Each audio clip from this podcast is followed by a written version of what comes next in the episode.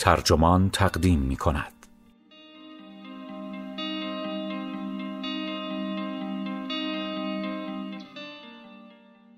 افسردگی شاید با قرص درمان شود. تنهایی چطور؟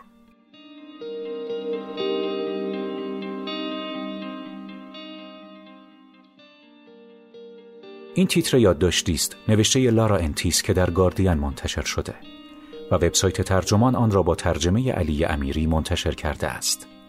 من سعید علیف هستم.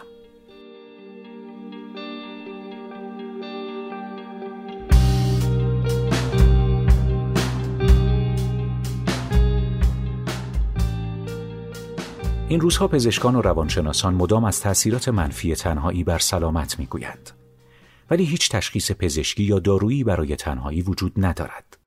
اگر برای مشکلات دیگری مانند افسردگی و استراب درمانهای دارویی وجود دارد، چرا برای تنهایی وجود نداشته باشد؟ عجله نکنید. ماجرا کمتر از آنچه به نظر می رسد علمی تخیلی است. گروهی از پژوهشگران همین حالا سرگرم تحقیقاتی هستند که هدفشان تولید قرص ضد تنهایی است. آیا چون این قرصی به تنهایی پایان خواهد داد؟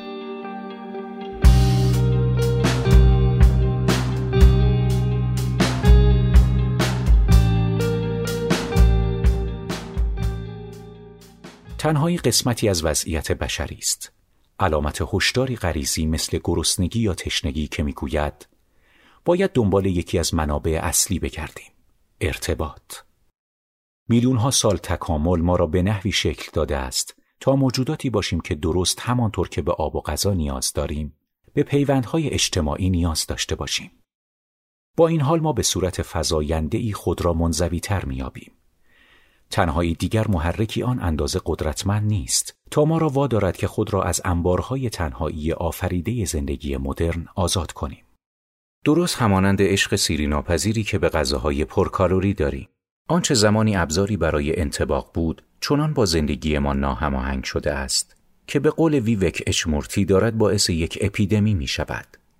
مقایسه میزان تنهایی جمعی ما با تنهایی نسلهای قبل دشوار است به این دلیل ساده که آن را به صورت پیوسته اندازه نگرفته ایم.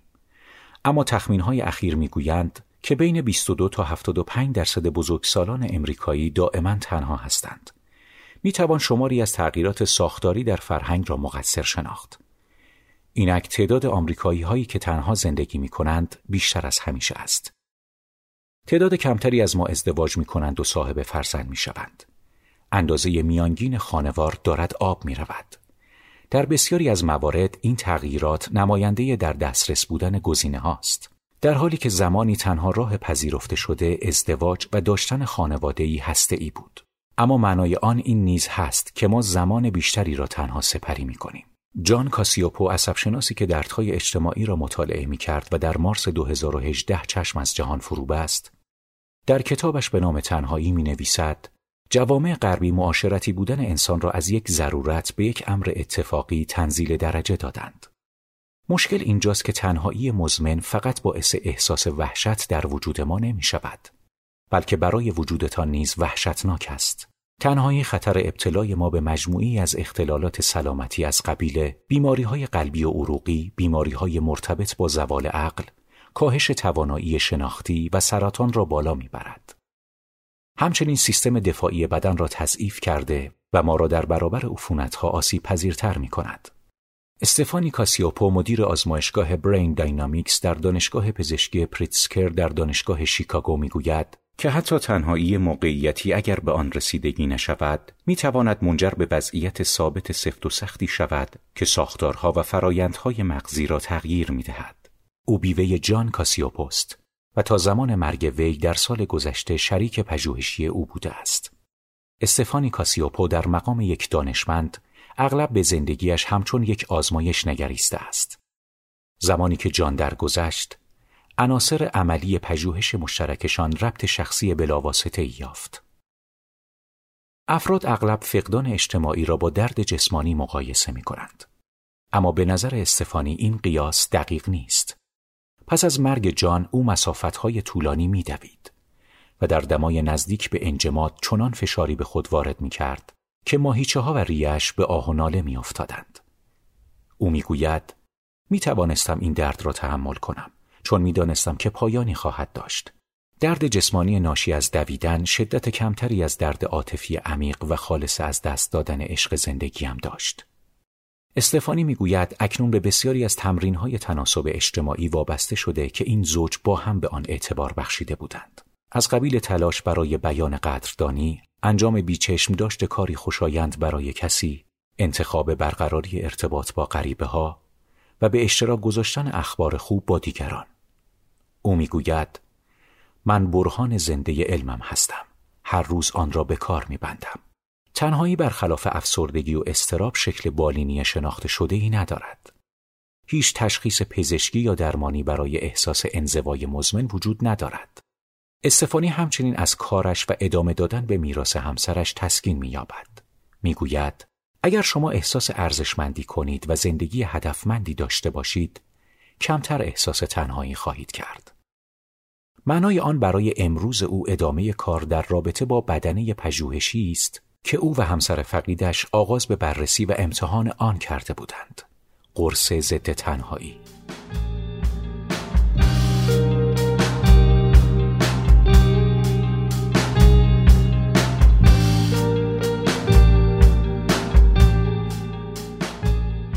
ماجرا کمتر از آنچه به نظر می رسد علمی تخیلی است. تعدادی آزمایش های بالینی به رهبری استفانی و دیگران همینک در جریان است و هدف از آنها کشف شیوه هایی است که تنهایی مزمن باعث دگرگونی مغز و همچنین برپایی آشوب در سیستم عصبی می شود. اگر برای دردهای اجتماعی دیگری مانند افسردگی و استراب درمانهای دارویی وجود دارد، چرا برای تنهایی وجود نداشته باشد؟ تنهایی مانند افسردگی و استراب قسمت جهان شمول تجربه بشری است. برخلاف افسردگی و استراب تنهایی شکل بالینی شناخته شده ای ندارد. برای احساس تنهایی مزمن تشخیص پزشکی یا درمانی موجود نیست. الن هنریکسن روانشناس بالینی و متخصص استراب آینده ای را متصور می شود که در آن دیگر چنین چیزی در کار نیست. در حال حاضر استراب اجتماعی تنها زمانی اختلال محسوب می شود که آن اندازه رنج و آسیب به همراه داشته باشد که مزاحم زندگی فرد شود. او می تواند همین تمایز را درباره تنهایی نیز کارآمد ببیند. هنریکسن می گوید ممکن است اسم آن را بگذاریم سندروم انزوای اجتماعی و میافزاید که به اعتقاد او بسیاری از بیمارانش این معیار را دارند. برخی افراد به او می‌گویند تنها کسی است که در طول هفته با او تعامل طولانی مدت دارند. به زم استفانی کاسیوپو تنهایی نتیجه تعامل آن علائم زیستی که ما را وادار می کنند تا به سوی دیگران برویم با ذهنی کشکار است که همه جا خطر اجتماعی را ادراک می کند. تمرکز او بر مداخله امید بخش است. نوروستروئیدی به نام پرگننولون که ثابت شده می تواند اختلالات مرتبط با استرس را بهبود بخشیده و فراهوشیاری در مغز را کاهش دهد. فراهوشیاری زمانی به وجود می آید که شخص در معرض تهدیدهای اجتماعی است. هدف کاسیوپو این نیست که افراد به کلی احساس تنهایی نکنند، بلکه مداخله در شیوه است که تنهایی روی مغز و بدن تاثیر می‌گذارد. موشها زمانی که از لحاظ اجتماعی منزوی می شوند، سطوح پرگننولون در آنها کاهش می یابد. تغییری که در انسانهای تنها نیز رخ می دهد. پژوهش دیگری در سال 2013 بر روی 31 فرد سالم به این یافته رسید که دادن مقادیر خوراکی ترکیبی به نام آلوپرگنانولون مشتق از پرگنانولون به افراد تأثیر آرامبخشی بر بادامه مغز و این سولای شرکت کنندگان داشته است. مناطقی در مغز که مسئول تشخیص تهدید، یادآوری احساسی و انتظار واکنش‌های ناخوشایند هستند. زوج کاسیوپو پس از آنکه آزمایش‌های پیشابالینی نشان دادند که این ترکیب می‌تواند با برخی تغییرات زیستی مرتبط با تنهایی در مغز مقابله کند و همچنین انسانها به خوبی آن را تحمل می کنند، تمرکز بر پرگنانولون و آلوپروگنانولون را آغاز کردند. برخی داروهای ضد افسردگی تأثیر مشابهی دارند اما عوارض جانبی نامطلوبی مانند خوابالودگی، حالت تهوع و بیخوابی به همراه دارند. استفانی می‌گوید اگر بتوانیم با موفقیت سیستم هشدار در مغز افراد تنها را خفیف کنیم، آنگاه می توانیم باعث اتصال دوباره آنها به دیگران به جای فاصله گرفتن از آنها شویم. این پایه جدیدترین مطالعه اوست که در آن پژوهشگران مقدار 400 میلی گرم پرگننولون خوراکی به افراد تنها اما از سایر لحاظ سالم دادند. این آزمایش از ماه مه سال 2017 تا جوان 2019 ادامه داشت. استفانی و گروهش اکنون در فرایند تحلیل داده های آن هستند. او محتاطانه خوشبین است که نتایج نشان دهند تنهایی ادراک شده در میان افرادی که پرگنانولون دریافت کرده اند در مقابل افرادی که داروی تلقینی گرفته اند به نحو چشمگیری کاهش یافته است. او می‌گوید برای من اندازه تأثیری که یافته ها نشان می دهند جالب است.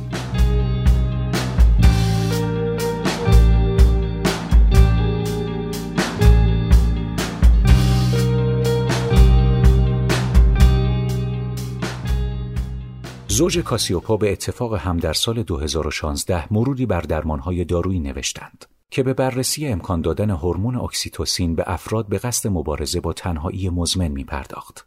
به نوشته نویسندگان ثابت شده است که آزاد شدن هورمون اکسیتوسین در انسانها رفتارهای اجتماع دوستانه، احساس وابستگی و اعتماد را تقویت می کند.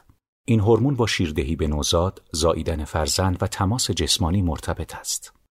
در همین حال استیو کول استاد پزشکی روانپزشکی و علوم رفتاری در دانشکده پزشکی دانشگاه USLE که مکررن با زوج کاسیوپو همکاری کرده است در حال بررسی این است که چگونه می‌توان اثرات تنهایی در افزایش استعداد بدن در ابتلا به مجموعی از بیماری ها را کاهش دهد. مسدود کننده های بتا داروهای قلبی که در دهه 1960 تولید شده اند از واکنش بدن به آدرنالین جلوگیری می کنند.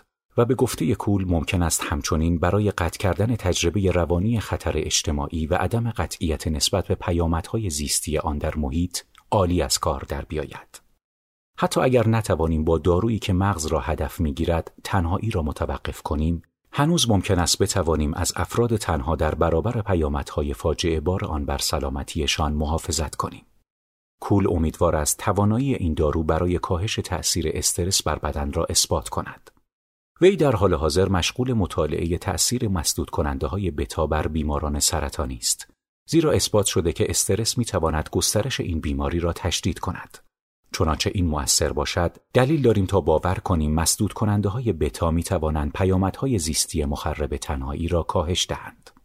با در نظر گرفتن تمام شیوه های تعبیه شده در زندگی مدرن برای افسار گسیخته کردن ما، چگونه تعیین می کنیم که چه کسی به مداخله پزشکی نیاز دارد؟ و چه کسی صرفا گرفتار یک عادت اجتماعی است؟ استفان کاسیوپو به من گفت درست همانطور که تشنگی علامتی است مبنی بر اینکه شما دچار کم آبی شده اید تنهایی نیز نشان دهنده این است که همینک از فقدان رابطه رنج می‌برید. این درست که بسیاری از ما موفق می‌شویم خود را از چاه تنهایی بالا بکشیم. اما او استدلال می کند که ما کماکان می توانیم از مزایای مداخله پزشکی برای جلوگیری از سقوط به انزوای اجتماعی بهره شویم. اکثریت انسانها در زندگیشان تنهایی را تجربه می کنند. از او می‌پرسم آیا این یعنی همه ما می توانیم از چنین درمانی بهره ببریم؟ می‌گوید قطعا. اگر این شما را ناراحت می کند تنها نیستید. جولیان هولز لانستد روانشناسی در دانشگاه بریک هم یانگ که درباره انزوای اجتماعی مطالعه کرده است می‌گوید به نظرم باید درباره اختلال دانستن تنهایی محتاط باشیم. و در عوض به آن به چشم چیزی نگاه کنیم که همه امان به آن احتیاج داریم. رابطه اجتماعی این به نظر بسیاری از افراد احتمالاً مفیدتر است که رابطه اجتماعی را همچون بخش جدایی ناپذیری از سلامت جسمی و عاطفی خود ببینیم. مسئله ای که می تواند از طریق تنظیمات سبک زندگی بهبود یابد.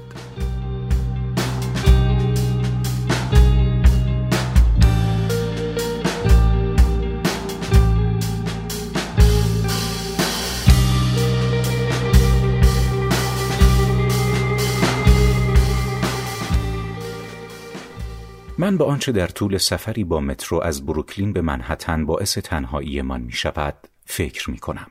در حالی که قطار با شتاب از روی پل منهتن می گذرد، واگن قطار ساکت است و به جز ریتم خفه یک آهنگ پاپ صدایی به گوش نمی رسد. زنی آن جلو کتاب می خواند و تعدادی از مسافران چرت می زنند. بقیه مان به گوشی های مان چسبیده ایم. سرها پایین، هدفون ها در گوش و انگشت ها در حال scroll کردن. قطار تق تق می کند و سپس در میانه پل کاملا می ایستد. هیچ کس سر بلند نمی کند. همه متصل به مناظر دیجیتالی چیده شده اند. صفحه های نمایشگر جایگزین چیزی شده اند که زمانی برهی برای مکاشفه، ملال، خوشوبش، مقابله و شاید حتی اشوگری خفیف بود. گوشی های ما علاوه بر پر کردن فضاهای خالی در طول روز کار اسایی را نیز می کنند که وقتی از لحاظ اجتماعی مضطرب یا ناراحت هستیم به آن تکیه می کنیم. این را جولیا بین بریج می گوید. ویراستار و نویسنده آزادکاری که در سال 2016 پادکست The Lonely Hour را به راه انداخت که وقف بررسی این وضعیت شده است. جهان پیشبینی ناپذیر است اما نمایشگرهای ما ضربگیر مناسبی علیه امکان تعامل خودجوش انسانی فراهم می کنند. منتظر شروع کلاس یا سررسیدن یک دوست در میخانه اید. به جای شروع گفتگویی با شخصی که کنارتان نشسته و پذیرفتن ریسکی ناخوشایند، راحت تر است که صرفا سر را پایین انداخته و به صفحه گوشی چشم بدوزید. این لحظه ها به صورت منفرد بیزررند، اما بین بریج نگران وضع جمعی آنهاست. می‌گوید زندگی گاهی سخت است ما را در موقعیتی قرار می دهد که در آن امکان ترد شدن است اما قرار دادن خود در آن موقعیت درگیر شدن به این شیوه بخش واقعی مهمی از رشد انسانی است فناوری ضرورت و ناراحتی تعامل با سایر ابنای بشر را از زندگی ها تراشیده است می توانیم از خانه کار کنیم آنلاین خاروبار سفارش دهیم و از روی تخت فیلم تماشا کنیم در همین زمان به گفته هولت لانستد درصد آمریکایی هایی که در گروه های اجتماعی شرکت می کنند خواه باشگاه های اجتماعی، تیم های ورزشی، سراهای محله، سازمان های داوطلبی، خواه گروه های مذهبی کاهش یافته است.